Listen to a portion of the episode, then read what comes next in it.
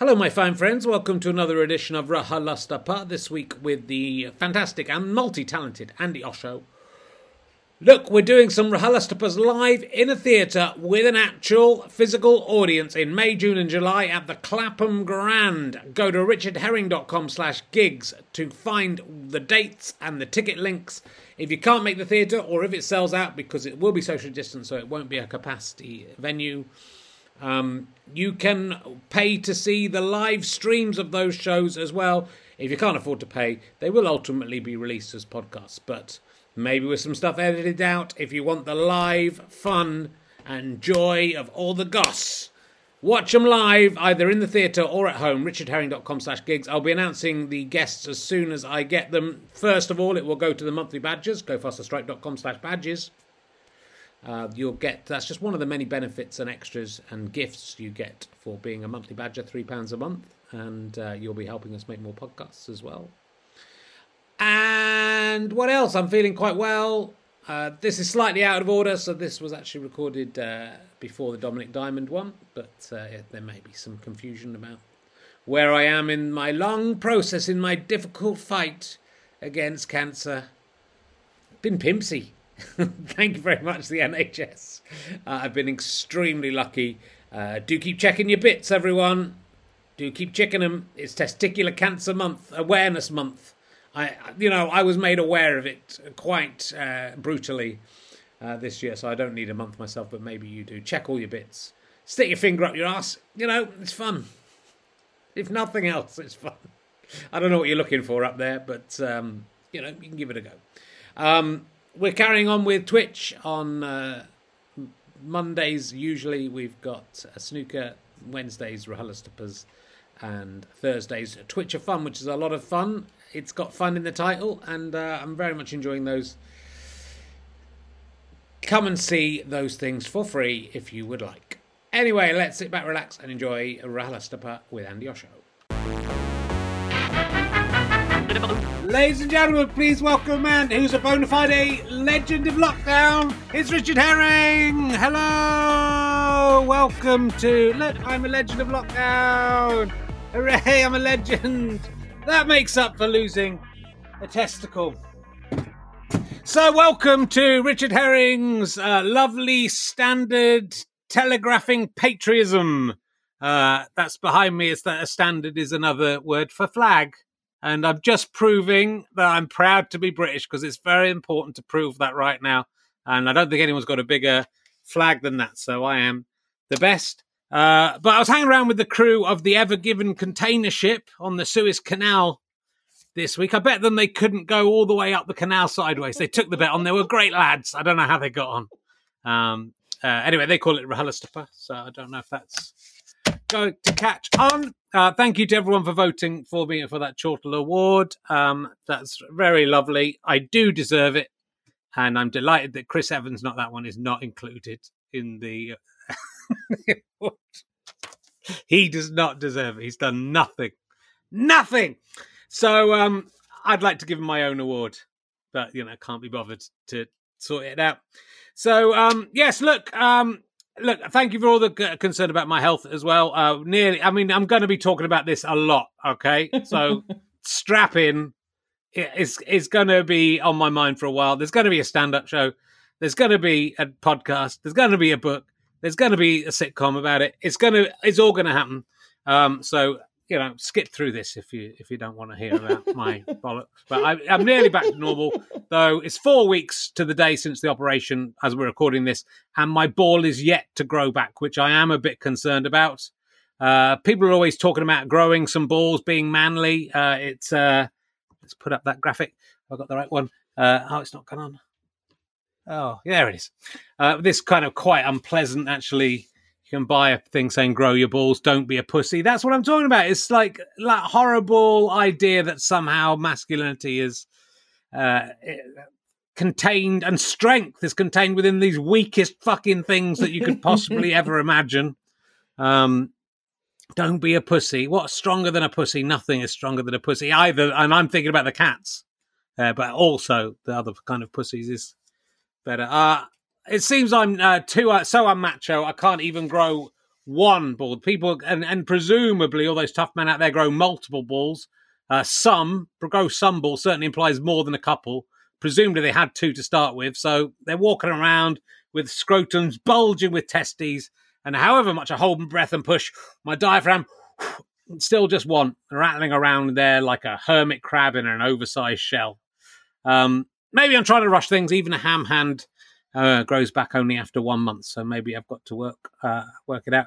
Um, I, I, didn't take the prosthetic. That might be what a prosthetic looks like if you're watching the video. Uh, but um, uh, I'm slightly regretting it now because there is it, there's a lopsided element to it. On one side, it's noticeably nothing there, and then you turn around the other side uh, is you know like normal uh, at the moment, and um, it, I have thinking maybe there's a bit of variety act in it. You know those uh, old acts that used to be sort of half man, half woman. they turn one way and then they turn the other way, and they'd be a, a woman. Then they turn the other way and be a man. Maybe I can do one where you know I turn one way, I'm a five year old boy. I turn the other way, I'm a grown grown man. Just it's a testicle based variety act. I'm not sure whether that will work out or not. I can't be sure whether I'll be allowed to do that. It seems distasteful. Um, but um, uh, you know, look, I I have lost a ball, so I am going to go on, and, and I know every time I say I tell someone this, they say, "Have you looked in the last place you saw it?" And I'm like, "Yes, of course I have." They're just trying to help, but it's annoying every single person. They go, "Oh, have you looked in your scrotum?"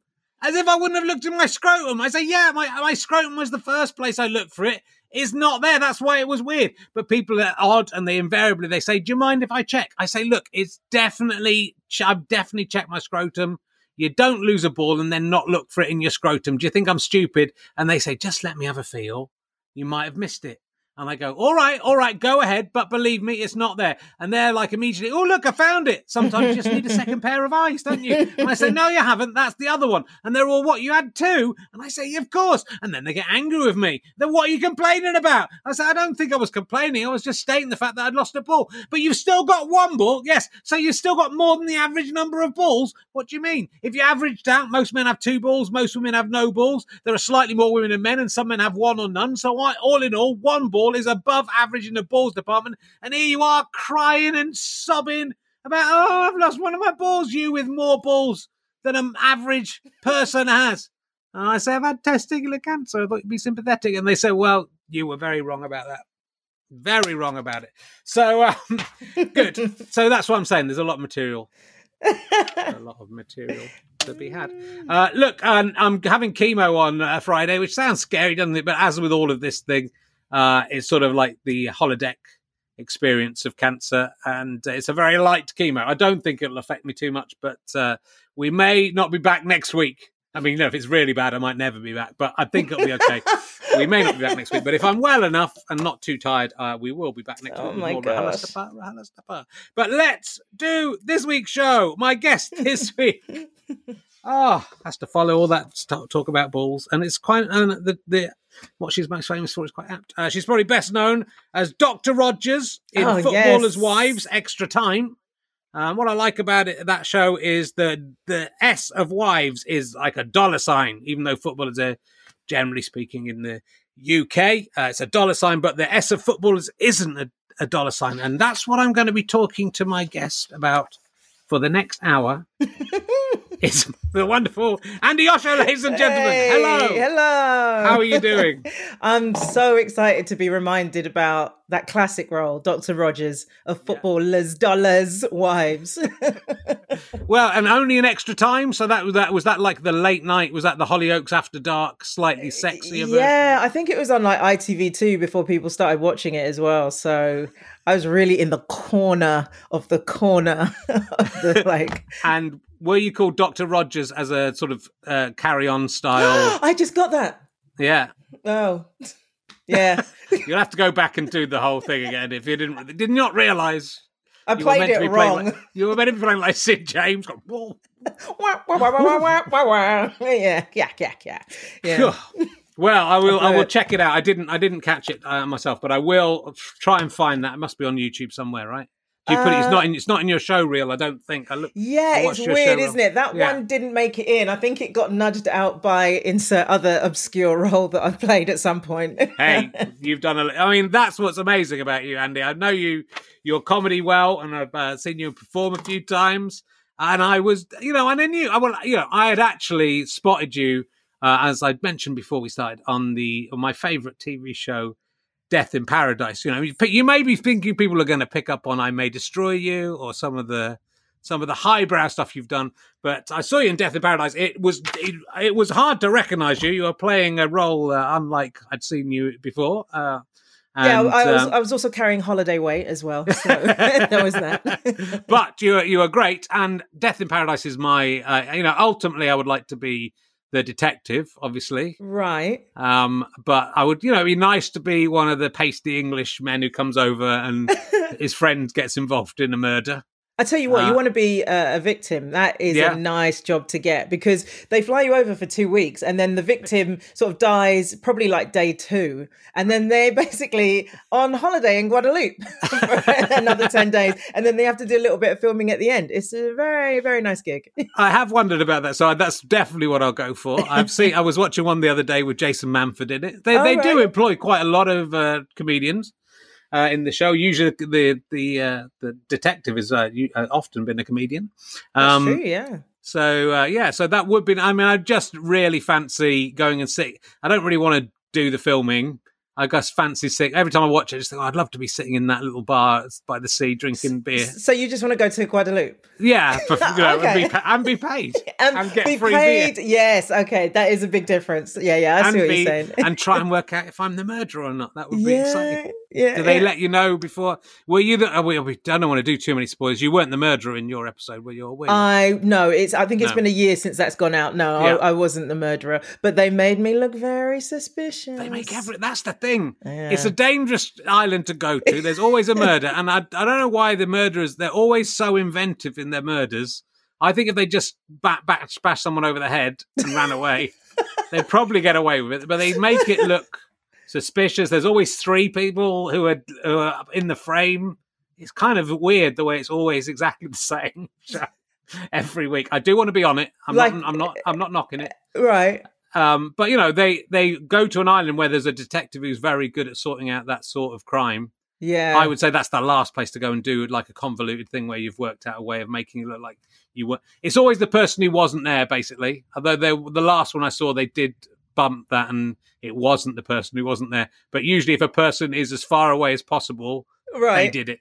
They did it. Right. that's the that's the death of paradise. Whoever seemingly seems the Yeah. furthest from the crime, It couldn't possibly be there. It's them. it's them. them. I got, it got it. Got it. Got it. Did you have fun? Was it a fun? Was it a fun job anyway? I know you were working for the full two weeks, but did you have a nice uh, bit of time on the beach? The whole Yeah. two, well, almost. I mean, we did manage to do a little bit of snorkeling in that, but um, yeah, it's a lovely job, you know. And you, the the team are like lovely. Ralf, had, I think he just started when we got there, so he was sort of you know finding his feet and was great as Neville. Um, yeah, I mean, I, I'd advise you to do it. Yeah, go for it. mate. Were you slightly offended it taking you so long to be in it, given that it's a show that does employ every single black actor working in the UK? Where you're waiting by the phone, going, "When am I going to be on Death in Paradise?" Exactly. It's almost like a rite of passage, isn't it, for black actors? Like that's why they have to go through comedians as well, because it's like, oh, we've used up all the black actors, so now it's like, who can we get next? But um, Well- yeah, it's nice to have done it. That's for sure. You've done it, and that's it. It doesn't matter what else happens in your career, Andi. You've no one can take Death in Paradise or Footballers' Wives that extra time away from you, Exactly. and that everything else is just gravy.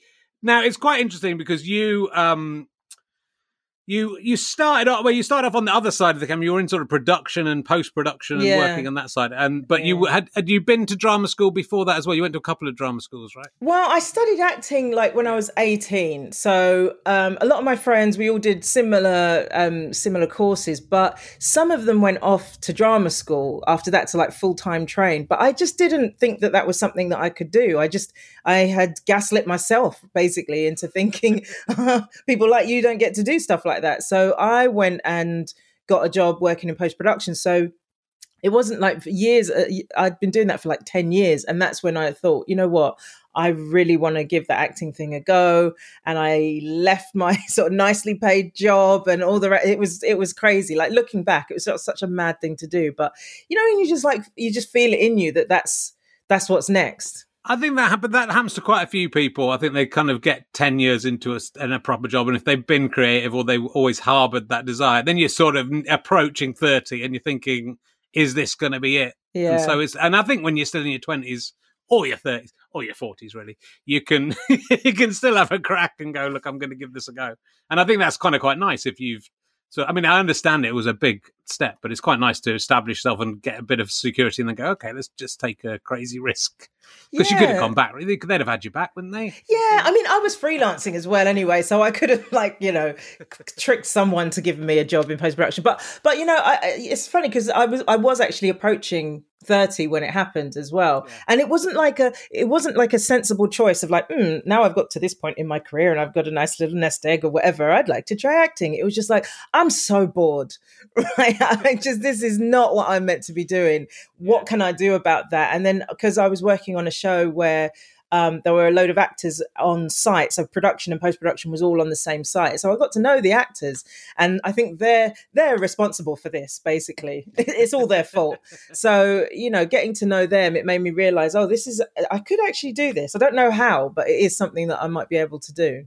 Sure. So it was more acting. I mean, you've sort of gone full circle because you started out as an actor and you were you were doing you know you went back, back back to drama school. Was that was it the first drama the drama when you the course that you were in with Idris Elba? It must have been I guess must it? Was it the, that was were, when I, when I was eighteen yeah, yeah, yeah. so yeah he so you've um, seen him do okay. He was doing all right yeah. and I've gone I could do that. I could be Idris Elba. Um, and uh, yeah so you you went to to acting first and we're doing you got quite a few roles. So what was it that prompted the not the move, but also the addition, I suppose, of doing stand up. Was that was that a thought? I, I, you know, I can get some acting work out of it, or did you suddenly get bitten by the comedy bug? Uh, no, I um. Well, there was two things. One is I love stand up, anyways, but I like a lot of people. I was like, but that's too terrifying. I would never do that, etc., etc. But I was also not like acting work was basically drying up. And so when I was going for auditions or doing stuff, I was getting terrible stage fright. Like I remember doing um, a, a play reading or something at the Royal Court, and just it's just an invited audience. So there's only about 30 people in the room. I was tripping over my words and didn't, you know, it was all over the place. And I was like, this doesn't, I can't carry on like this. So what can I do so that I can have a bit more control over my sort of creative life, as it were? Stand up okay no i'm not doing that.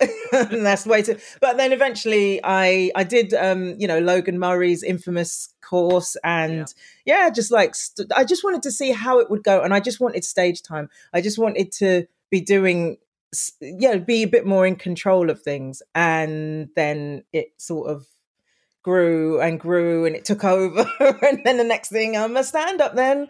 Yeah well you did very well very quickly because what you decided to stand up about 2007 and is that right? It's about it's around. Yeah. So my it? first gig was on the Wibbly Wobbly boat in March 2007, right. and I think by 2010, I think um, I did my first mock the week. Yeah. And then by 2012, I was burnt out and I was done.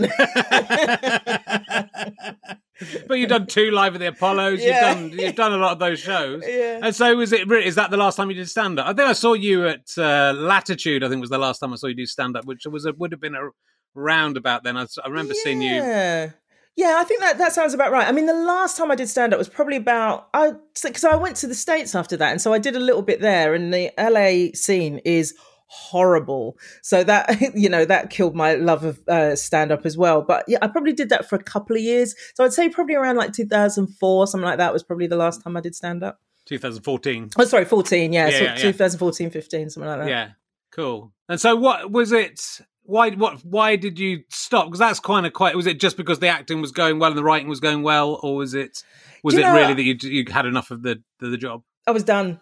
I was yeah. i was really done. It is a hard life as yeah. you know. It's like it's not it's not for everyone. And it's not just it's not just about being good at the job. It's there's so much more to it that is nothing to do with actually being on stage And I was, if I'm honest, feeling quite uninspired by the industry in the sense of what was possible for me. And it's not to say that what people uh, are doing isn't isn't interesting or whatever. It's just when I saw that path and what was possible out of following that path, I was just like, that that's not that that's not enough for me. Do you know what I mean? I just don't want to bounce from panel show to panel show to panel show, even though that's great work, obviously, and and it's hugely entertaining for people. It just wasn't right for me.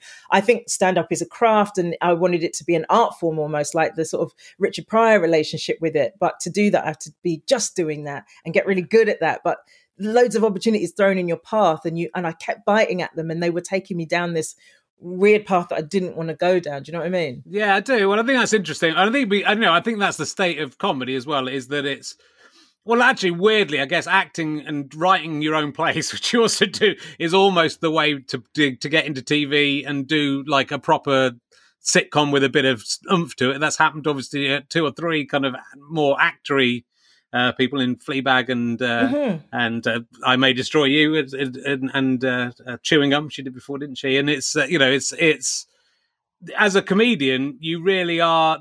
That's it, isn't it? It's either what I'm going to do is panel shows, even or present a game show, or you know, and, and you're not. That's not really. It's sort of.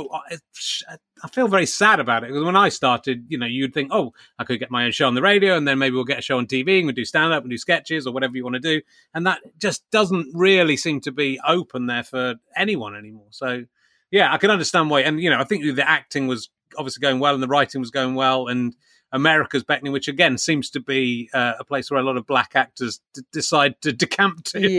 Because the UK is doesn't Idris Elba has to go to America, for example. Uh, but but lots you know lots of, uh, of, of, black comedians as well in, from the UK have gone across to America and done fantastically well out yeah. there. So it's yeah, it, yeah. it is.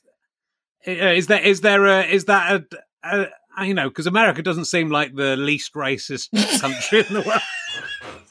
To me. But is that does that reflect bad, does that reflect badly on the UK? Is, is it is it is it a, is it a problem within the industry? Do you think that? Oh gosh, I mean that's such a big topic, isn't it? Because it it's is. it's not out and out that like the UK is terrible and would rather have a white actor do blackface rather than actually hire a black person. It's not that bad, but it is. It, it's just um it, it's just a little bit frustrating in terms of the outlook of what's allowed. Like America, as much as they have terrible problems with race, they also um, there's lot there's loads of space for underrepresented groups. Well, they're not so underrepresented anymore in the states. They're not there yet, but there's a lot more space. Whereas I think in the UK, black, you know, black and ethnic minority. I'm not going to say BAME, but you know, we we're st- the industry's still figuring out where to place us, and also um, allowing us to break out of uh, stereotypical ways of seeing us. You know what I mean? Like it's not all Top Boy, and I'm, there's nothing wrong with Top Boy or whatever, but we got to have other Eh, eh, you got to represent us in other ways or give us the space to represent ourselves so we can let you know that we don't all live on council estates and we're not all, do you know what I mean? So sure. so that's the frustration I think. And and sometimes I, I guess black performers and artists get a bit frustrated that they can get in, but only through this really narrow lens of perception.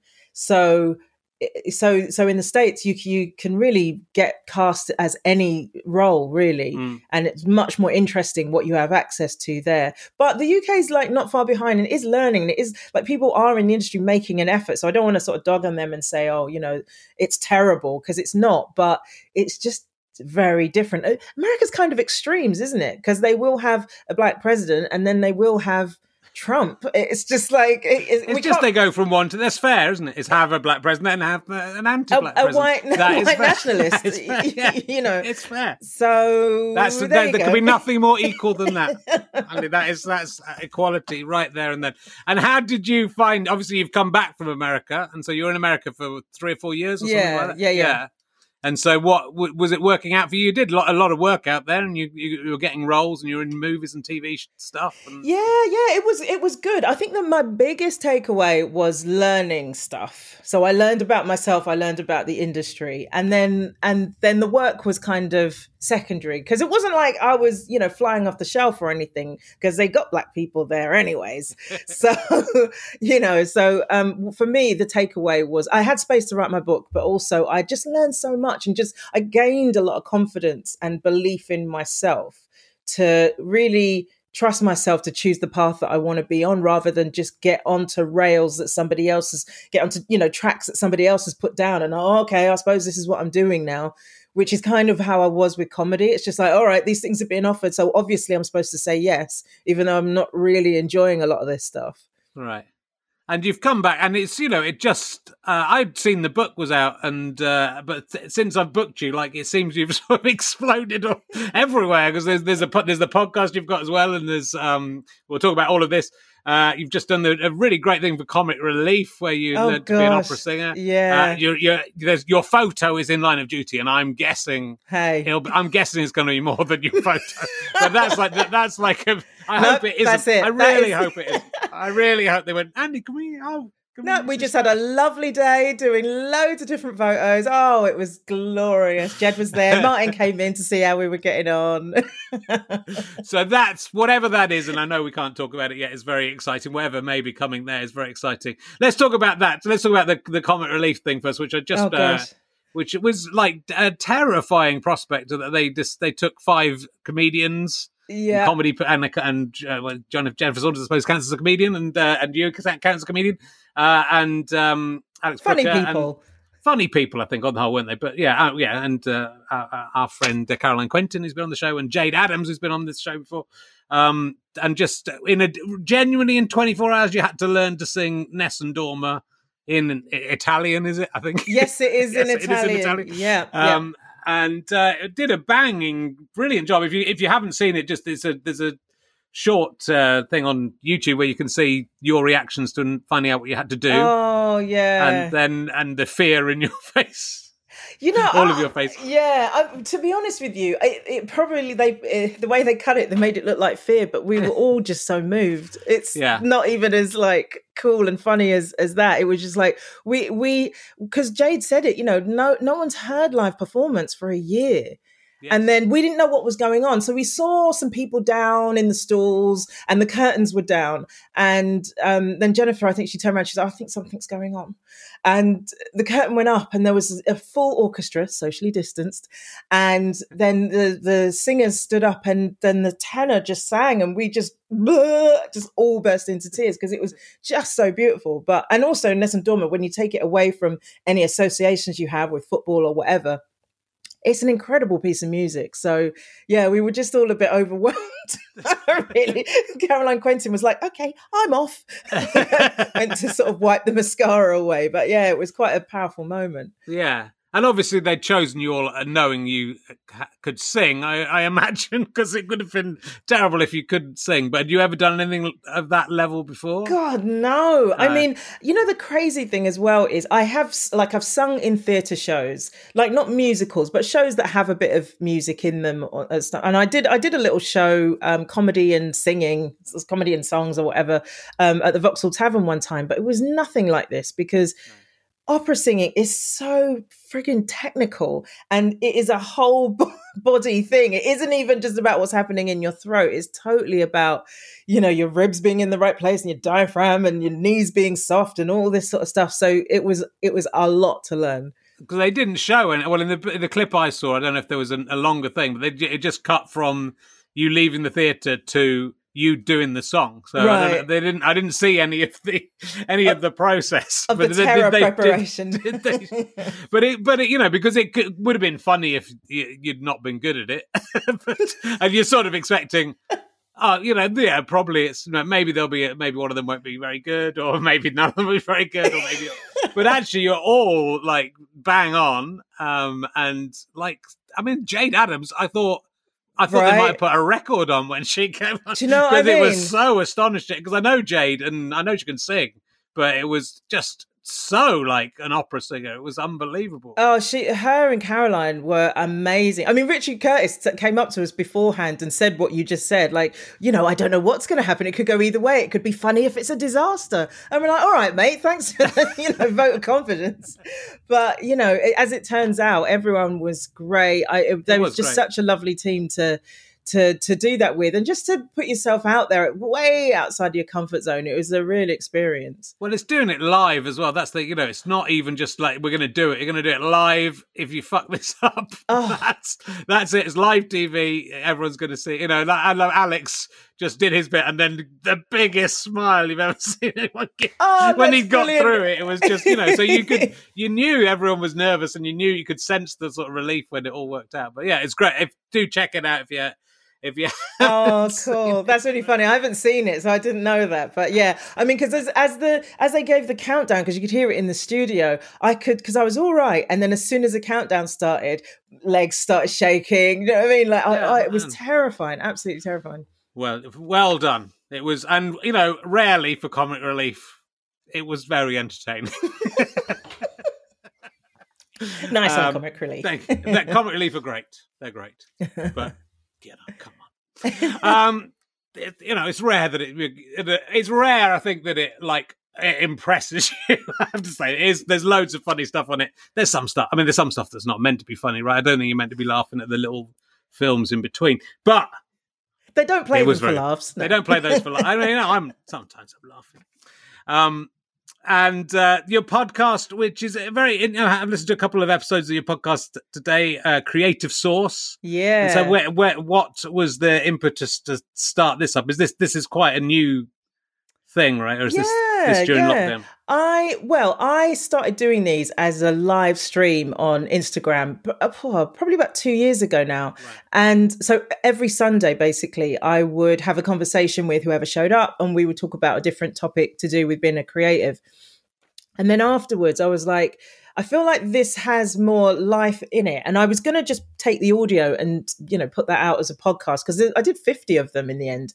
And then I thought, no, start again because I was, I was kind of conversing with people and chatting and going, "Oh, hi, Ian, how you doing?" You know, which probably isn't going to make great audio like for a podcast. So I thought, start again, start the conversation again, and just say what I want to say today about those topics. So it's basically all about creativity, and eh, you know, I take a different topic every week and just talk about it, and hopefully f- help people feel a bit more inspired and like not motivated as in get out there and do it. It's not I'm not a drill sergeant or, or anything like that, but it's more like here's a different way of seeing these different things so that you can empower yourself, that type of thing. Yeah, well, I think you know it's a very lonely thing, and it's maybe especially this year if you're working, uh, creating something. You know, if yeah. you're a writer, writing anything, or if you you know if you're an actor, not acting, mm-hmm. uh, or whatever. You know, it's very lonely. It's really great just to hear those issues that you all have, sort of discussed openly by people who are doing well. You know, I think that's nice. You know, you can say, look, you'll go. There's one about rejection, and you have Richard Osman on talking about about that. You think, oh, you know, if Richard Osman has yeah, been rejected right. at some point, then there's a there's a hope for us that we could go on to present, you know, ten years of TV and write a, a book that sells a million copies in a day or whatever. Yeah, yeah, yeah. Uh, totally. So you know, it's great. You know, it's good to know and it's and to look at the positives of that. I think that's my sort of take home from this whole year and everything that's happened to me in the last 12 months mm. is it's sort of understanding the you know it's there's bad stuff but it's but it's taken the positives out of the negative situation to learn that lesson i suppose is what you've been talking about all the way through about kind of your your own personal journey yeah, yeah, totally. Because the, even though this has been really a really challenging time, there are some positives that have come out of it. Like people, you know, we were talking before about you being able to have guests from different parts of the world. Yeah. That might not have been something that they would have been available to do. We wouldn't have thought to use technology in this way. So that's really good. Yeah. And I and you know, a weird little thing is I really love seeing people walking like just like families out walking because yeah. it's so like back to basics. Because life was so like 100 miles an hour before. So seeing people like there is literally nothing to do. Like we've we've completed netflix you know what i mean? Like the, all there is is to just like hang out with your stupid family and go for a nice walk. So that's really lovely to see. I've really enjoyed that and i've started doing it myself. I try and like do that every day just to be out and you know fresh air and be amongst people or whatever Yeah, no, it's it's true. You know, it's that, and it's as a having kids, it's been you know it's been hard at times to look after them all the time and not have schools and all that sort of stuff. But it's been really terrific as well for for just spending more time together and the kids spending more time together and becoming you know becoming a more of a unit most of the time. uh, most of the time they have their moments, but you know it's been yeah. I mean that's it to look at the positives and to you know when when you have something and obviously, a lot of people had to cope with really terrible things this year, either being ill themselves or losing uh, family members. But it's but it's sort of again, it's it's about I guess understanding how fragile everything is and making the most of it while we've got it as well. You know, so it's my own little personal journey I've been over the last two months. Just sort I've come out of it feeling like so, so, much happier, I think, in a way oh, than I was wow. before. Because I just sort of feel, you know, like I'm not, hopefully not going to die, but there was a point where I thought, oh, is this going to kill me? And and you sort of just appreciate what you've got and how lucky you are, you know, whatever that is. I think so. It's uh, you know, yeah. Hopefully, it's difficult to know. It's difficult to know whether we'll all uh, come out of it and everything in a, in a year's time, everyone will finally collapse and everything will fall apart, or as again we were saying before the podcast, whether it will turn into a sort of I mean, uh, you didn't use the word "fuckfest," but I think that's I think that's where we. I think that's. Hopefully, it'll turn into a massive fuck fest, and uh, they'll let married people join in with that for uh, for three or four months, and then you've you earned it. Then you have to go back to your uh, your lives. respective lives. Yeah, um, well, yeah, sure, fuck fest. Why not? well, talking of fuck fest, oh yeah, uh, we do we do have a we do have a similar backstory in our comedy shows. Oh yeah, uh, in that um, what your 2011 show I think yeah. was about dating. Oh right, and yeah, you would and you would, uh, and I'm not saying it was a fuck, it wasn't a good link. Uh, and uh, you you went on dates with someone from your audience after every show. Yeah, um, I did a show. Uh, it was a different idea uh, in 2004 where I for the show I dated 50 women in 50 consecutive nights. So it's a very similar thing, except I did, you know, it wasn't part of the show. It was part of the show in the end, but it was before the show. Yeah, so, sure, sure. So I had that experience of going out with loads of different people in a very what short did you learn from that? That is fascinating. Yeah well it was it was good. I th- it was it was good and it was terrible. I mean, I, got, I was very ill afterwards because I just was dr- drinking every night and getting pissed every night and and, uh. and ah. and staying out as late. I sort of made rules for myself, and you know, I and which I basically stuck to, which was as long as they wanted to carry on the date, I would carry on. Oh right, that's not a rule. that's just being out. well, you know, but I would I, I would I got very tired and but also I met. I was very sort of shy about acting, asking people out or getting uh, getting into relationships with people if they made it really clear they fancied me before that. And with this, and I was really nervous even about doing this, and even though it was stupid, and it, and but because it was sort of like a game and it didn't matter, I just went on fifty dates with fifty, not exactly random people, but friends of friends and people oh, who were single. Uh, you know, and so occasionally, uh, so, whatever, so someone I didn't know at all. Uh, and you know, you would just and you weren't because you there was no expectations about it, and because you'd spend an evening with someone, you'd often have a really good time with them. So it became uh-huh. massively confusing because I met, I basically had to then go on around a second dates with quite a lot of them, and you know. So I oh, was. Oh, you guilt dated I was, them. I was occasionally, but but it was you know, but also because you, I, it made what me made realize is like being honest in relationships is absolutely the best thing. Okay, and I think yeah. a lot of men, especially, think they have to lie and that they think women are a different breed and are yeah. looking for something different. But if you look, if you want to a date fifty people in fifty nights, don't do it. It's insane. But if you want to do it, then if you, as long as you're honest with everyone who's who's doing it and saying, you know, this is what's going on, that's it's fine. They want to do it. That's fine. It's if you're dating fifty women in fifty nights or fifty men in fifty nights, and not telling them. Do you know? Is that is that? Because I'm I'm picking up on what you said about men feeling like they have to lie. Because yeah. I'm just like you know playing back some of my sort of um, yeah. dating history. Do you think that's a thing for guys that they think that they have to say things that women want to hear? I think, well, this is me, and I'm a bit, obviously, I'm a bit older than people who are dating now. I feel my generation were brought up as men to think like that women were there, you know, were sort of like this wall of resistance, and they would they didn't really want to they didn't really want to have sex or, or, be with you, and you had to you had to persuade them or trick. You know, you look at all the films in the eighties and nineties, the romantic comedies. It's kind of people tricking people into going out, right? Them, you know, lying about who they are, and uh, you know, and I think it took me ages to realize. You know, you know, obviously people are uh, it's everyone's in a spectrum, and it doesn't matter what sex, gender you are. Is you know, some people want to be with one person and want to wait till they're married, but most people are, are and some people want to have sex with everyone they meet. Most people are somewhere in between that. Yeah, and, you know, yeah. and women aren't, you know, women obviously, it just took me ages to realize that, that, that I think that, you know, it, it was that, that women were, were the same as men in that They're way. And I think, people. a, I think a lot of men don't, a lot, well, I think exactly, if you're honest about it, but I think you think, I think you're made to think, oh, women will want a commitment. I was weirdly, as a young man, I was I was very into the idea of commitment, and I but it was my parents. My parents had met when they were 13, and they're still together, and they're 83 Oh wow! now. Oh my gosh, that's Um, amazing. and so um, I kind of thought that would be it. So I was actually quite prudish and um, and really believed my first girlfriend would be my wife and all that sort of stuff. So that was that was my backstory a little bit. But I think realizing that, yeah, I'm realizing that just being upfront and honest because you also I also realized all the people who'd hurt me in relationships had lied to me. You know, just they right. they'd been with you know something else had been going on, and if they just said oh, something else is going on, you go okay, well I have to.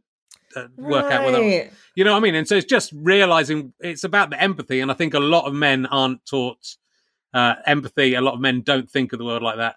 And hopefully they're getting better. And this, you know, again, I'm still talking about 2004 when I did this thing, but that was, I, I realized lots of things. What about you? It was a slightly different thing because you were, you were dating men from your audience and presumably in quite a controlled and small way. I mean, you went, what, you go out for a drink with them after the show or did you? Yeah, yeah. So basically, um, and a lot of times they were volunteered.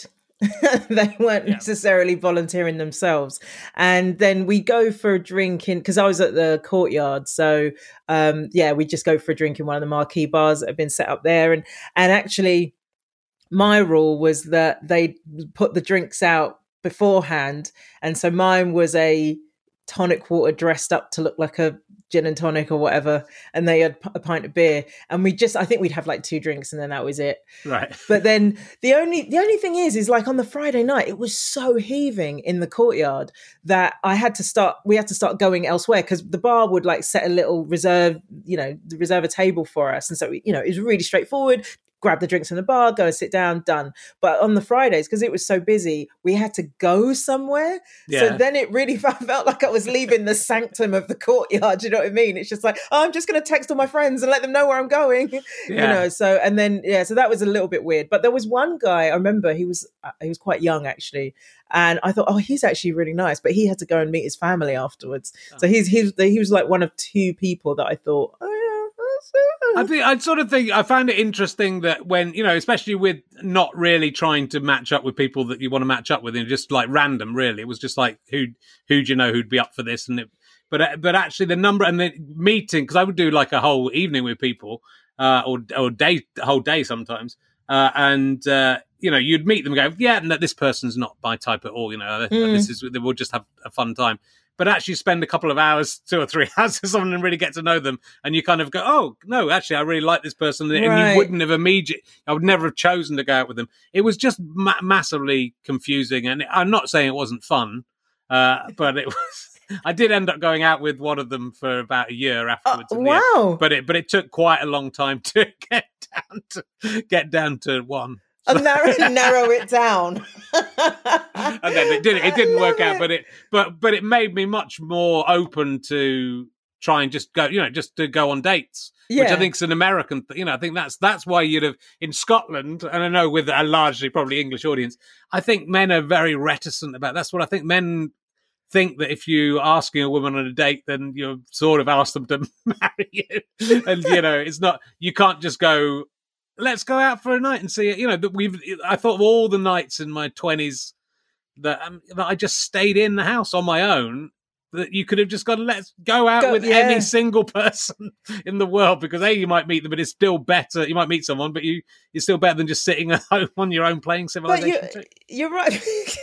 you're right about the cultural. No, I'm sure it is. Yeah, um, uh, you're right about the cultural thing, though, because I think we need more of that American style dating. Let's just hang out, go for some drinks, have dinner, and not have any idea where it's going or any um, a sort of attachment to a second date or yeah. whatever comes next, you know, because we we don't really do that. We we just sort of stagger back to theirs, and the next thing you're living together. so a little bit. well, that's what you do in your routine. You talk about not having dated for four years, but you know, but that whole thing. that's yeah, not yeah. say I haven't. that's not say I haven't got drunk and gone back to someone's house. Yeah. But um, you know, but it's it is that's a very Brit. It's a very British thing. And then sometimes those sort of hookups will turn out to be something. And yeah. sometimes they could have turned out to be something if they hadn't been sort of ridiculous drunken hookups. So it's, oh, yeah, I, I found it. All, I found sure. it all very interesting. But I find it interesting that you you must have made a choice to be single, really, through those times when you were saying you hadn't. Was that true? You hadn't dated for four years, or was that a, yeah. a comedy bit? No, no. I mean, it was longer than that actually, because. Uh, I think it got to 10 years in the end. Right. Um, um, it was just the way it went. And it wasn't, well, I could say it's not for want of trying, but I probably I was doing something to sort of repel people. But um, yeah, it's just the way it went. I was thinking the other day that uh, for me, there, I don't know if relationships fit. I, I genuinely, you know, you just have a, a, a conversation with yourself about stuff. I mean, maybe that I'm not cut out for that, whatever it is. And uh, for me, I'm just like, maybe I'm genuinely not cut out for relationships because they don't stick. Yeah. I don't know if that's well. It may be true, Andi. I think I mean, know. I think I was the same though. You know, I'm thinking like until I, I was ready to for a relationship when I met my wife, but it but when I met my wife, it was like it was suddenly quite different, even than the more serious right. relationships I'd had before. It was mm-hmm. it was there was something that you know I wanted to like change my right. entire lifestyle because my lifestyle, especially when I was coming up to forty, was like that probably at my my sort of most. Uh, uh, what's the word? most uh, yes, you know, bacchanalian. Is that the right word? I'm not sure, but it was. You know, I was I was out having a good time uh, as I approached forty, and also, but but also like there was something in me that was deeply wrong. You know, I was I was unhappy. I think. Uh-huh. So I think I think I kind of needed to find the right person, and then suddenly it sort of made sense. But I would have said, you know, certainly through my twenties, I thought, you know, I'm not really had a couple of girlfriends in my twenties, I think, but you know, not I, I it was, you know, I thought maybe I'm not. That's not going to happen to me uh-huh, in the same uh-huh. way. So you know, I think you never know. I mean, I think it must be it must be a choice you're making um, you're a very intelligent and articulate and attractive woman, so you there, there should be no problem with you uh, yeah, finding people. those aren't the things, are they? Really? So, it's, it's, some, it's, something other than that. Because otherwise, why did Jay Z cheat on Beyonce? Do you know what I mean? I'm not saying I'm Beyonce, but like, you know what I mean? If she can get cheated on or have a dodgy relationship or whatever, yeah. then that doesn't that can't be it. the, the, attractive, well, sort of intelligent bit can't be it. I think that all that sort of stuff is a is a well, no, but it's getting into the relationship. You know, whether people cheat on people is another issue. That's but true. I think, but get, getting into the relationship, deciding to have a relationship, I think it. You know, it's interesting, and it's interesting. You did a show about it, and I've I've seen that a few times. People doing doing, you know, and obviously I've done. It wasn't the show. My show in the end wasn't really about about that, which it should that should have been the show. Um, but um, but yeah, it's it's it, it's obviously it's interesting to see that. But yeah, but equally, there's no reason you have to be in a relationship, and there's no reason, you know, that that in a lot of ways, I think in the modern world, you know, less people should be in relationships because we've got right. the world. uh, you know, to be honest with you, I also, in my mind, I associate them with trouble. Like, like I've got life just down. You know what I mean? Like I just got things sorted. I have to, I do things my way, and I like the thing Whoopi Goldberg said is like they, someone asked her like why is she not in a relationship or why hasn't she got married again? And she was like, I don't want anyone else in my house. and it's just like, do you know, babe, I get you. I don't want anyone in my house either.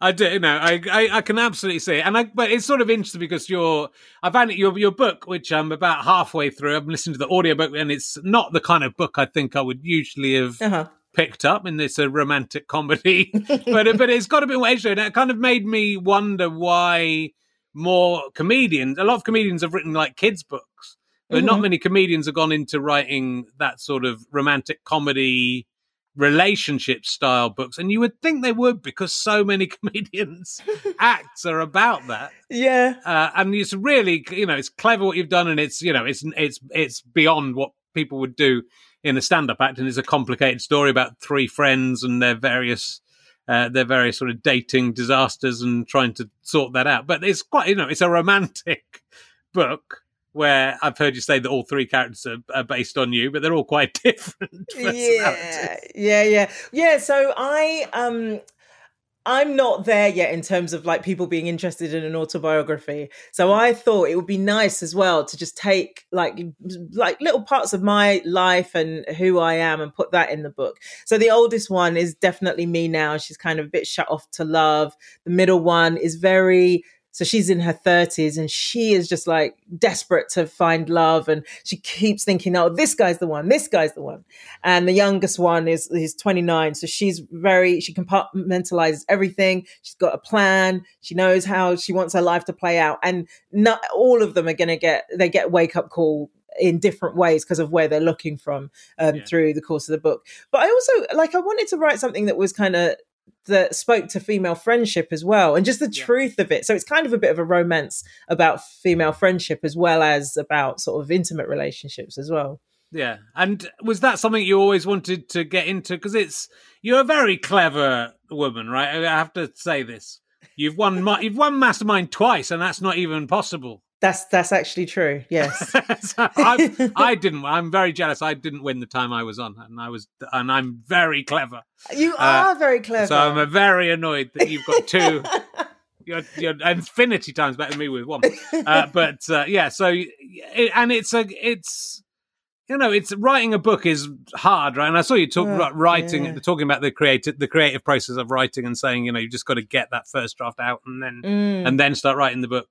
Um, but it's it's a big undertaking, right, to write a, a book, and it's it's is is that is that what if, if you wanted to do that for a, a, long time? I know you've been writing plays and uh, TV stuff.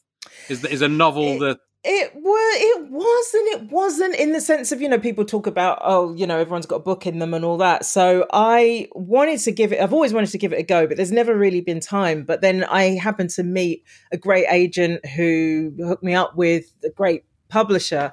And so you know they were really keen to I, I pitched them the idea and they were really keen to to go with it so i was like okay, shit, now I've got to write a book. Oh, wait, first I've got to learn how to write a book. So even though, you know, your fantasies about, uh, you know, being a novelist, the, the mechanics of actually doing it, my God. I mean, that's, it's definitely the hardest creative thing I've ever done because yeah. I didn't know what I was doing. I mean, most of the time I don't know what I'm doing, but I particularly didn't know what I was doing with this thing. So, um, yeah, I did want to do it, but I just didn't know how and I didn't know what I was letting myself in for. Yeah, and it's great that you do the the the audio book because we get you know there's it's a funny it's a funny novel and it's not just funny.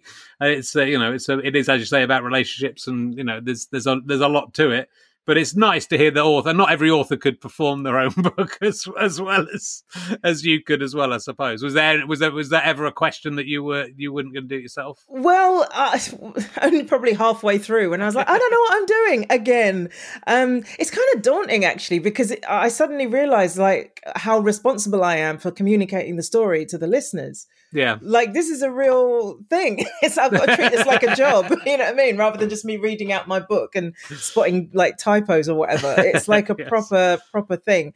So um, but I really I wanted to do it because I know these women so well and I know the story. So it felt like to me it felt like natural that I I would read it. But I get how other authors would want somebody else to as well. They, you know, they've done their bit. Do you know what I mean? I just yeah. want to they might just want to relax now rather than then have to do like an audio voice recording thing. It's a hard, you know, my book that I've just done is a short book. I think comparatively it's only like 25,000 words and that still took two days to record. So you must have been doing like a sort of week's worth of recording. Oh yeah, it was a week. Never, yeah, yeah, and you, and the, the funny thing is, is even though I wrote it, I was still tripping up over stuff and going, "Oh wait, what did I? What did I? No, oh yeah, okay, all right, all right. Let me just do it again. Wait, wait, wait. I, I, I can do this. I can do this."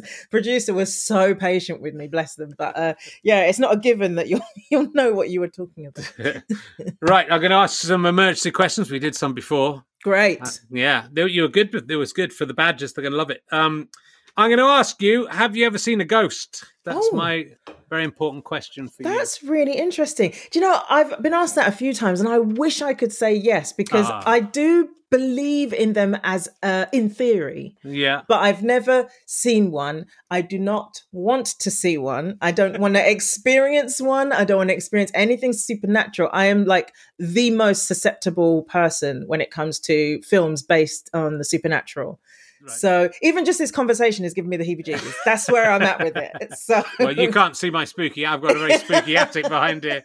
I noticed you Have haven't got. I noticed you haven't got a Union Jack up in you behind you. I don't know if that's. no. see, you, see, just, just do you hate Britain? Is you hate? Do you hate Britain? Because I love Britain. No, my my my portrait of the Queen, which Yeah. is ceiling to floor, okay. may I say, is just over here. So whatever. Because Yeah. I've got quite a big uh, flag back there. That's all I'm just well, I've also got her diversity officer, a picture of them right beside, right beside her, keeping it real.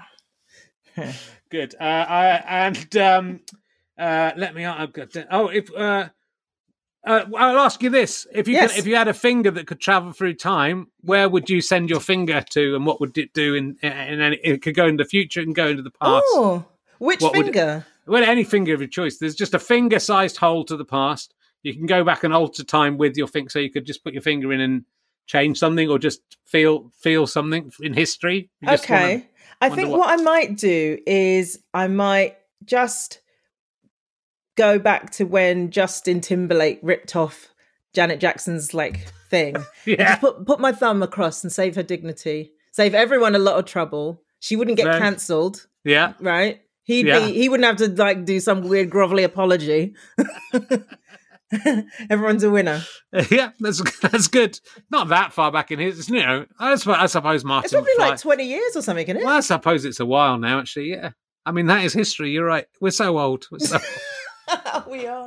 it's all it's all too terrible to, to worry about. Uh, and uh, this is one, a newer emerged question that isn't in the book. Oh. Um, if you could, if all the world's art galleries and museums got together and said, "We love Andi," Mhm. and we're going to let her have one thing of her choice from any museum or art gallery in the world, and she can keep it. I can see you're already you've you've got a lot of taste. I can tell just from the My color IKEA scheme of your painting wall. on You, the wall. You've got a lovely painting up there that's probably worth hundreds of thousands of pounds. IKEA's finest. um, what? Which is there something you would like from a museum or an art gallery that Other like than the own? box office take. You um, could take that. You could take that. I don't no, know if they've got no. lots of money. That's They, oh, if you they- want money, you know, just take an expensive painting and then sell it. yeah, that's true. No, I'm not. I'm not doing that. I'm not doing that. I'm not doing that. What? Mm, this is difficult. Yeah, Jewelry. Do I want? there's jewel- a lot of jewel. Well, you know, there's some nice. Jew- there's uh, Tutankhamun's jewels. They're probably quite nice. Um, they're I quite like some of. There's some stuff in the. I saw the Tutankhamun exhibition. Uh, well, just before lockdown, I guess it was, or maybe the year before. And there's some really good, fantastic big sort of guard statues. There's a little pencil case. I'd quite like. Oh, pencil Tutankhamun- case. Oh, I love. I Tutankhamun's pencil case. I love stationery. Yeah, I'll take Yeah. that. I'll take the pencil case. I'm a good. woman of simple simple needs. I'll take the pencil case. Done. It's good. And uh, how many cheese graters do you own in, in your house? Um, I did have three or four, but I'm, I'm down to one. But one like that's like a hexagon shape, so it's got all the different. do you know Yeah, I've got, I've got one. Yeah, I've got two of those, and I've got. um But I don't eat know, that- cheese. I'm doing pretty well. That's all I'm saying. I've got quite a lot of cheese graters. Is it? what happened to the three or four? Is did they break the three or four? Did you lose them, or did you give them? Did Um, give them to other people? Normally, I like IKEA, but this is a fail on their part. It was one of those ones where it was like a Tupperware, but instead of it being a lid, it was a grater. Yeah, I've got one of those as well. Ah, I don't like it. No, no, I don't, like use it. I No, exactly. There you go. So Did yeah, you get your fingers? Could you? It's, it's a bit more likely to catch your fingers, I think, as well. I don't know what it was about. It was like it's you're trying to make the whole grating game too complicated. Don't, don't try and be clever. Okay. Well, I'm just that's a that's a question that sees, shows whether you're keeping it real and whether you're still a normal person despite all your success. And having one grater is, you know, that's, Yeah. that's pretty down to earth and normal. Uh, and talking of audiobooks, I'll ask you this question, and then we'll go back to talking about you. Ah, Um, uh, if you could have anyone from the past before there were audiobooks to do their own audiobook, oh, okay. like so you know you go back in time before were audiobooks before were recordings is there anyone you'd like to hear oh i mean it could be someone who just hasn't done their own audiobook who's alive Right. is there right, anyone right. you would like to is there any uh, author that you would like to hear read their own audiobooks? Someone must have said the Bible if you've asked that before. Well, I don't know if they ha- what you so written read by God or read by the Oh, people yes, who wrote. Yes, read by God. No, I don't want to hear the people that wrote it. I want to hear in God. I want to hear what God's accent is. yeah. like, does he does he have like a you know Middle Eastern accent, or is it more this like indecipherable, omnipotent sort of vibe he's got going on? Like, what, Yeah. what, what what's the tone? I wonder as well. It'd be the same when you know what you mentioned when you read your own book over for an audio, audiobook. You notice all the mistakes. I wonder if you go, "Oh fuck, why did I do that? That was bad when I did that to Job. What was I thinking?" I meant like just sparkling water into like still water, not wine. I, Like, I come across crazy in some of this stuff. and I seem so vengeful. What's up with that? Guys, I'm a really nice person. All right, let me go again. Sorry, sorry, my bad, my bad. Yeah, yeah, yeah. That would be amazing. Cool. And so, what what's coming up in the future, Andi? There's uh, is there more acting roles on the way? More books? More podcasts? You yes, do a blog? All, all, all, all of those things, Yeah. Richard. That's that's my life right now. So you're Um, right. Are you writing a new book? Is, is it this, with the same characters or with new characters? No, new world, new Yeah. characters. So I'm just um ca- oh, what two thirds of the way through the first draft of it. Again, Great. it takes a really long time. It It's, always- it's horrible writing books. It's the worst, and I just write stupid books, and it's horrible. but it's still it's still tough, isn't it? It's It just is, like it you is. just literally the thing is you just have to sit down and do it. There's no sort of fast tracking. I mean, there's no fast tracking with any sort of creative stuff, really, but particularly with books, you literally have to write all the words. They have to be good words that people like and will understand.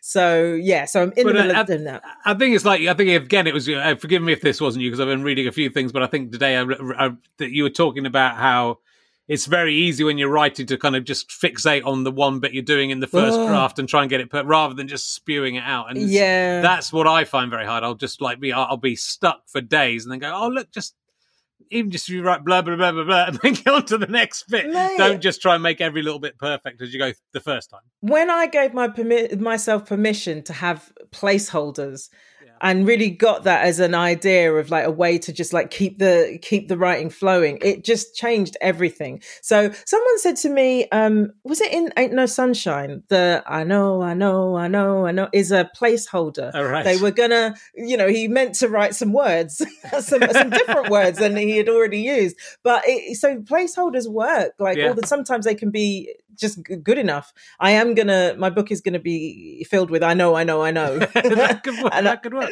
yeah it could work good. So, I yeah. think it's weird because sometimes you do get into a, you know, usually for me it's when the deadline is two days away, Mm. and then suddenly I can write very easily and very quickly, and and and it comes out pretty good. But it's like with stand up as well. I think sometimes you come up with a routine that on stage and it just falls out of your mouth and it's sort of Mm. perfect. And sometimes you sit at home trying to make that work, and and actually you'll just get up on stage and the right words will suddenly come out on stage in the heat of the moment. And I, and I, I guess for me, it's always just for me, it's always deadlines and you know forcing myself to do things where I have to be creative. it does focus the mind if you're improvising live, uh, then you kind of have to get going with it, right? And also, before you go, we'll let you go in a sec. 'cause You've been lovely, giving giving up your love your time. it's been a pleasure Do buy the book. Uh, it's called Asking for a Friend. I don't think I've even said that. oh no we didn't say that did we Um, Oh. uh, and uh, it's you know, blokes don't buy it. No man is going to read it, but all the girls out there. it's for the ladies I, I I enjoyed it. I did, it meant open yourselves up to your empathy. It'll help you guys. No, it's really good. Um, you, a Reiki teacher. I don't know what Reiki is. Oh gosh, I might have to remove that. Um, where is that on uh, on Wikipedia or something? I think it might be on Oh, IMDb. right, IMDb. Yeah. Yeah. Well, Is I that did not that true? years ago. No, it's totally true, but I don't know if I could still do it. I mean, in theory, you never you never lose the power, but um, you I think you have to be practicing regularly. But um, it's the kind of um sort of energy healing thing Yeah. that. Uh, but you, yeah, I think you have to be practicing. I'm more in the um taking the Mickey out of it now rather than the actually doing it. but you're sort of you're quite a spiritual person without I don't know if you are religious. I don't get the vibe that you're religious, but you've you've you've sort of feel from the stuff I've read about you to be quite spiritual and to be quite into that sort of self improvement and that sort of thing. So is it is it is it part of that strand of your Yeah, for sure. I mean, I, I just, uh, I, I, don't know anything, but I'm curious about stuff. That's the thing Yeah. for me, and I just can't quite reconcile that this is this is it. This is the limit of of of hu- the human experience is just the material stuff. I think that's part of it, but I think there's more to it than that, and I and I'm interested to find out what that is. But I don't want to, um, you know, have finite answers. I I think being in the question is so much more I- interesting than knowing the answers, and maybe that's all we're here to do is just to be in this constant question. But people don't like not knowing; they like they like you know I know, and so that's why we always argue about stuff. But Yeah. yeah, that's my thing. Is that I just like to be in the question. Uh, But that's why you, you know, that's why you gravitated towards stand up because that's sort of stand up's all about asking questions and not having to give answers. Really, I think it's it's it's pointing out where the the world is wrong and where things are silly, but it's not. It very rarely gives any answers, and if it does, it's not any. they're not, They're not good any- answers. They're no They're not answers to live by. well, it's very. Look, you're. I think you're an amazing. You're a force of nature.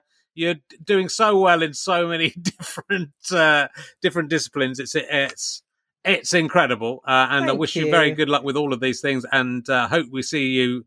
You know, doing some non-photograph acting soon. that would be good if you are moving. If you're moving around, that that's the next. Do you know what the they did with? Because so one of the things that I did on the show was like I, because you know, I was I'm a, a journalist, so they it's one of the bits of archive footage that we shot.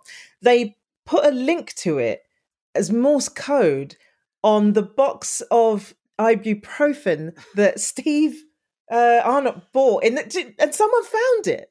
really. Yeah, I didn't even know, but they tagged me on Twitter, and I was just like, "The hell! These people are good." Like, there's all little Easter eggs all over the place. Not, not. It's not just about the chizzes. It's like there's a lot. There's a lot going on. Well, I haven't. I'm probably the only person in the country who hasn't seen a single second of Line of Duty. All right, so do, you don't know what I'm I talking do. about at no, all. I do, but yes, I've I've heard so many people talking about it. I still know all about what's in it. but I, uh, but I am. You know, it sounds like a great series, and it is one of these. It is one of these universal shows, which is hard to get now, where yeah, pretty much everyone has seen it. So it's a it's a really big deal, and I'm delighted that. Uh, you know, I'm delighted, even if you are just a photograph, which I'm sure you I mean, you're Thank you. listed in IMDb in every episode. I don't know if they're just flashing the photo around. I don't know who did that. so. They're putting you a Reiki teacher in there. I know exactly, like exactly. They're putting us all. Well, no, I, I'm- I'm sure there will be much more from you, and it's uh, it's really terrific to see you a back in the UK, but also sort of exploding everywhere. So go and buy those books, listen to the podcast, and uh, check out all those fantastic shows. Thank you very much, Andi. Uh, we'll be back next week, probably uh, if you're watching on Twitch. We'll definitely be back next week if you listen to the podcast. I don't know who my guest will be. It's all dependent on health issues. We'll see. Oh. It might be my. I'm trying to persuade my wife to do one, but we'll see. Yes, We'll see. That'll be we'll see how that- brilliant. Oh, It'll be fun, wouldn't it? I mean, it might not be brilliant, Andi. It might be the end of our marriage. no, don't say that. At all. Just- it will be. If we start, what if we start arguing like we argue when you know when the camera's not on us? It, Uh, that no. will be brilliant. I'll be tuning. I'll be on Twitch. We, will, we will see. Ladies and gentlemen, thank you very much. The amazing Andi Osho. Goodbye. Thank you. Thank you.